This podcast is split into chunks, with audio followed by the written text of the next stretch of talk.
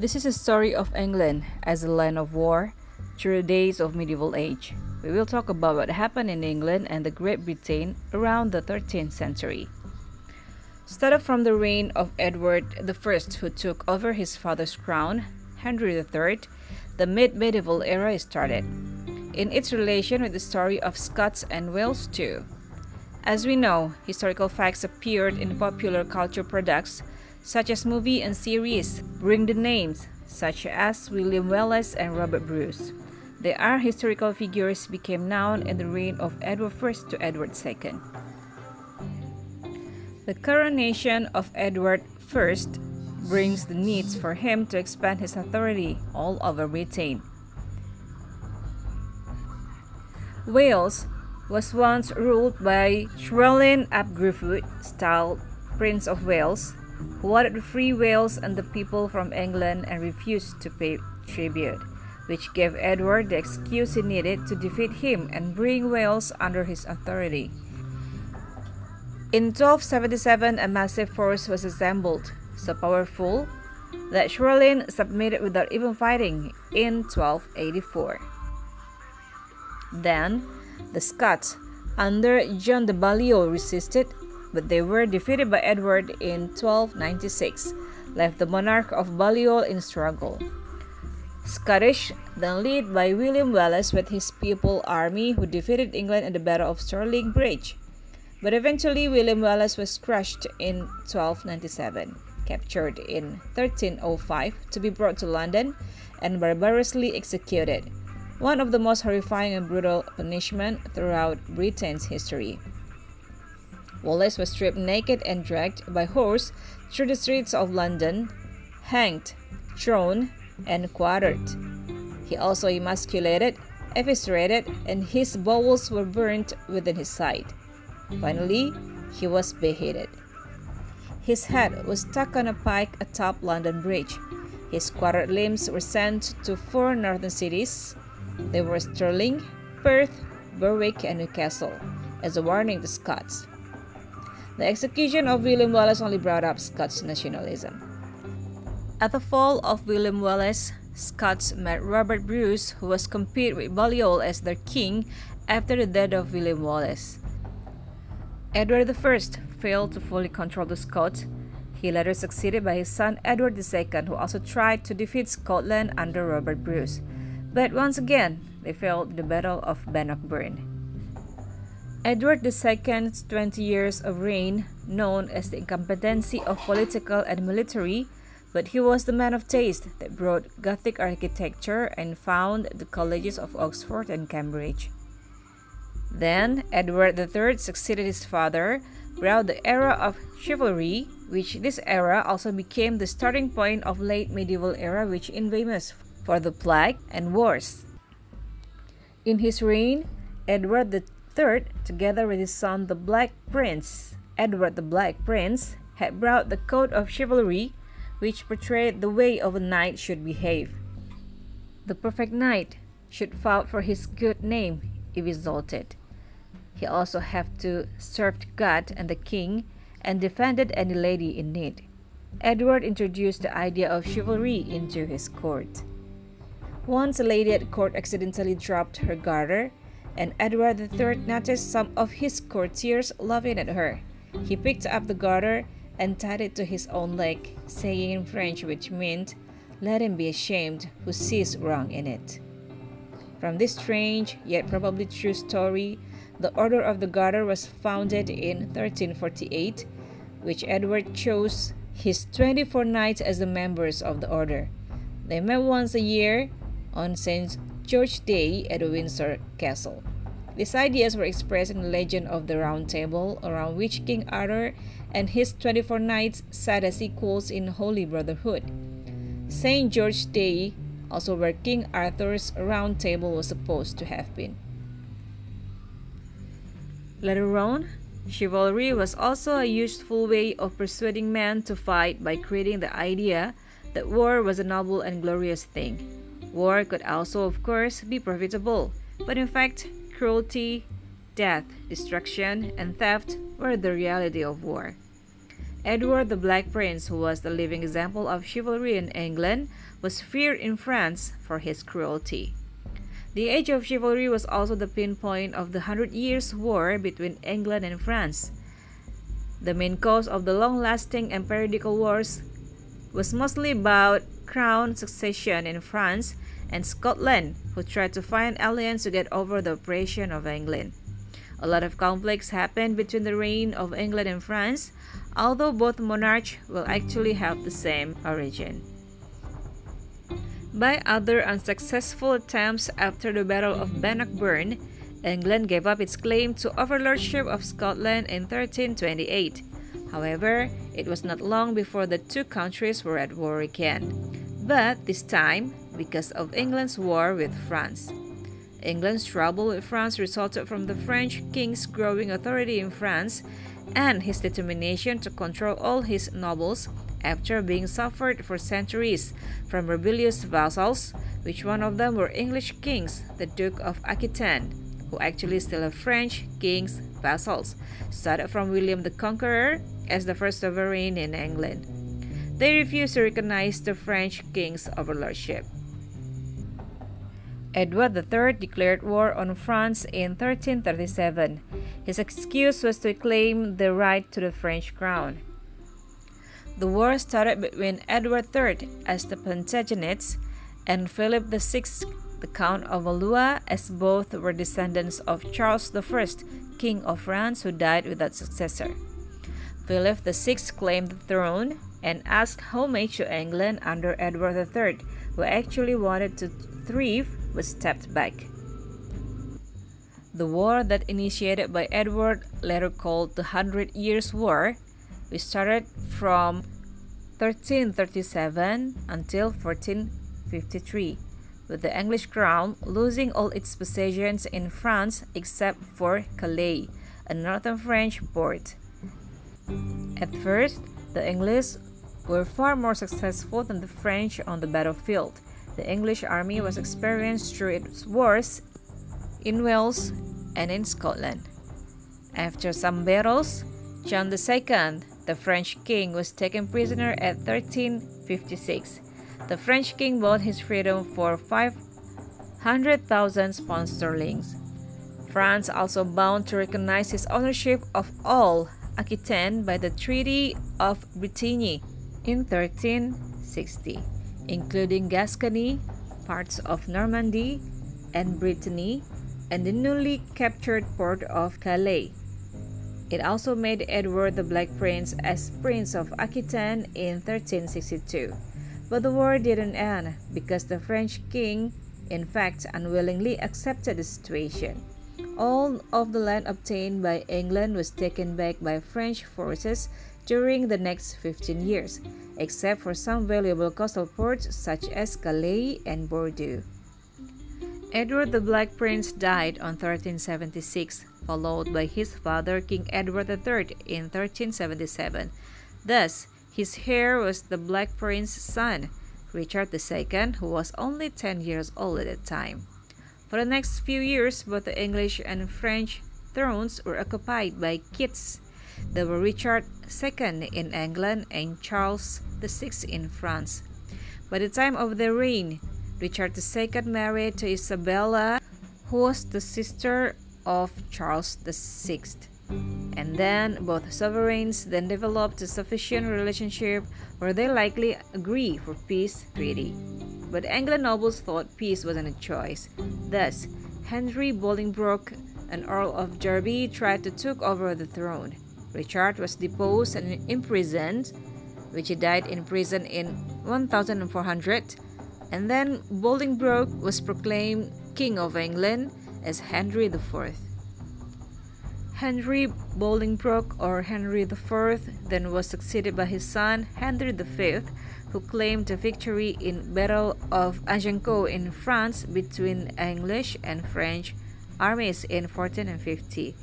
Henry V recognized his claim to the title and attributes of King of France in August 1416.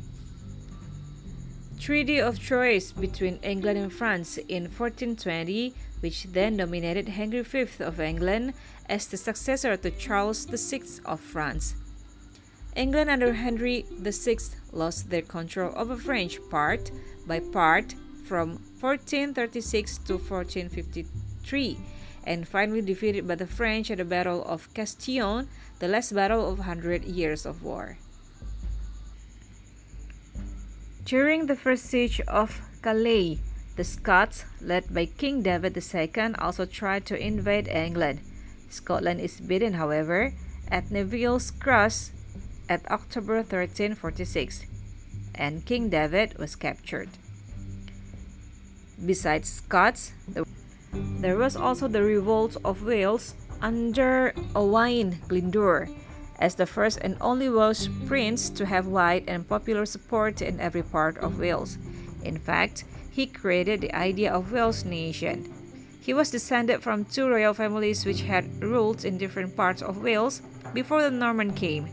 After 10 years of war, Glyndŵr's border rebellion had developed into a national war, and in 1400 he was proclaimed Prince of Wales by his supporters.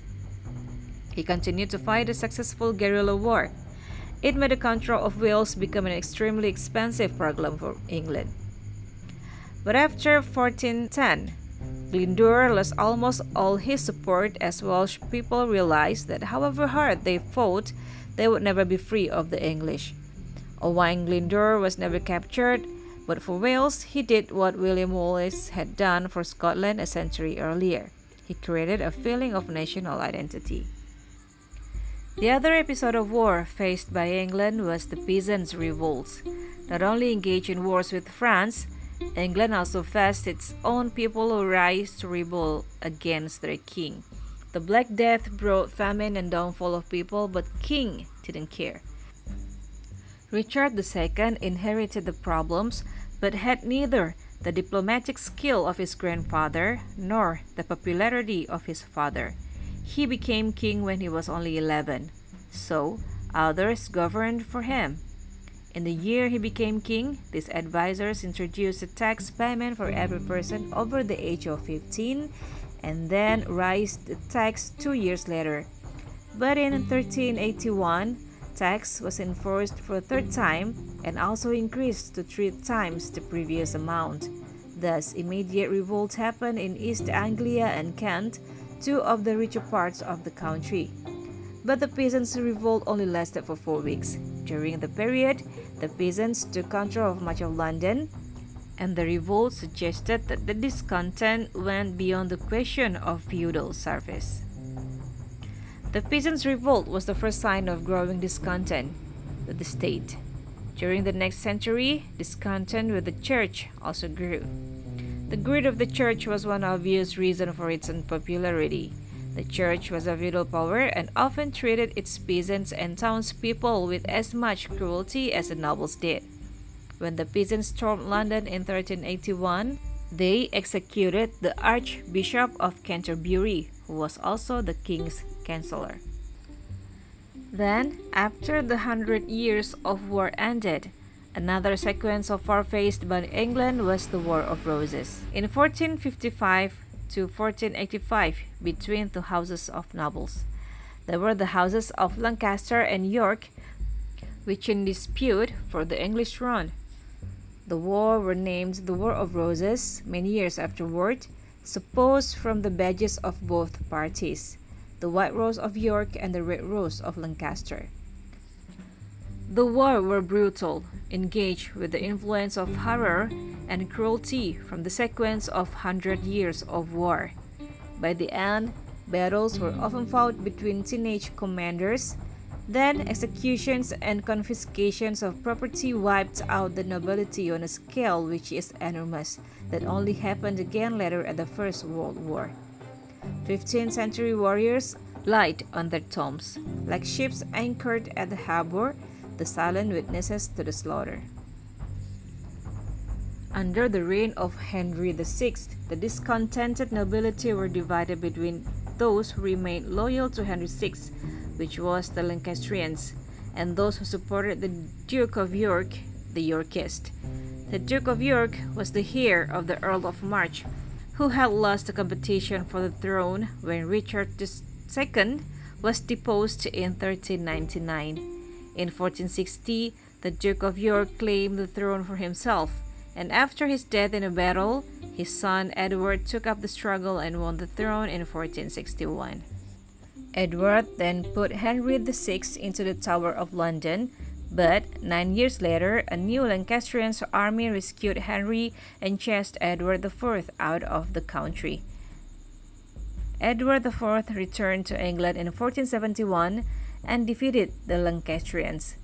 Henry VI then died in the Tower of London soon after, almost certainly murdered. The war between York and Lancaster would probably have stopped then, if Edward's son had been old enough to rule, and if Edward's brother Richard of Gloucester had not been so ambitious.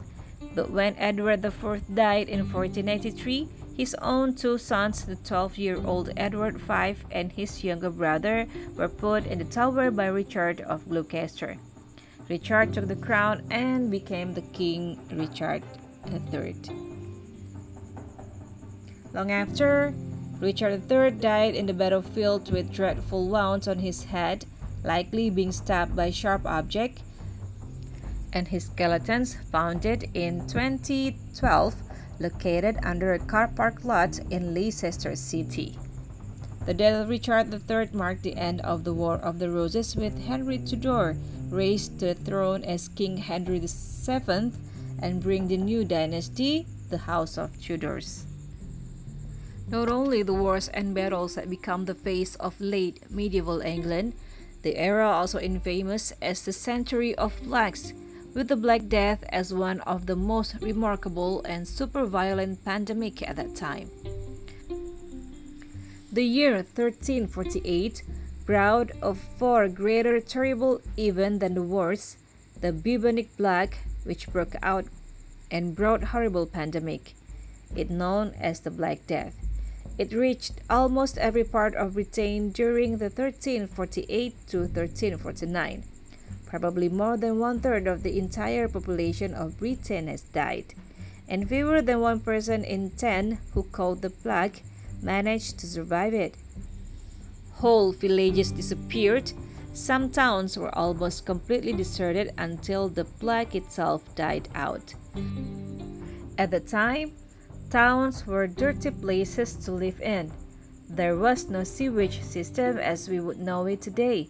Many people threw toilet waste into the streets along with other rubbish. Rats were very common in towns and cities, and it led to the Black Death of 1348 to 1349. Towns might use pigs to eat what rubbish there was, and water was far from clean as a local river would have been polluted with toilet waste thrown into it from villages, both upstream and downstream. Therefore, as people would have used this as a source of water because they had no other choices, and because people knew little about health and hygiene, then disease was common. Life expectancy could be short, and life for a poor person in town or city was described as nasty, brutal, and short. Under the bubonic plague, men were said to fall down and die with only a glance from a victim. In no time, the symptoms were familiar, which were boils that could be the size of an apple in the groin, armpits, or neck.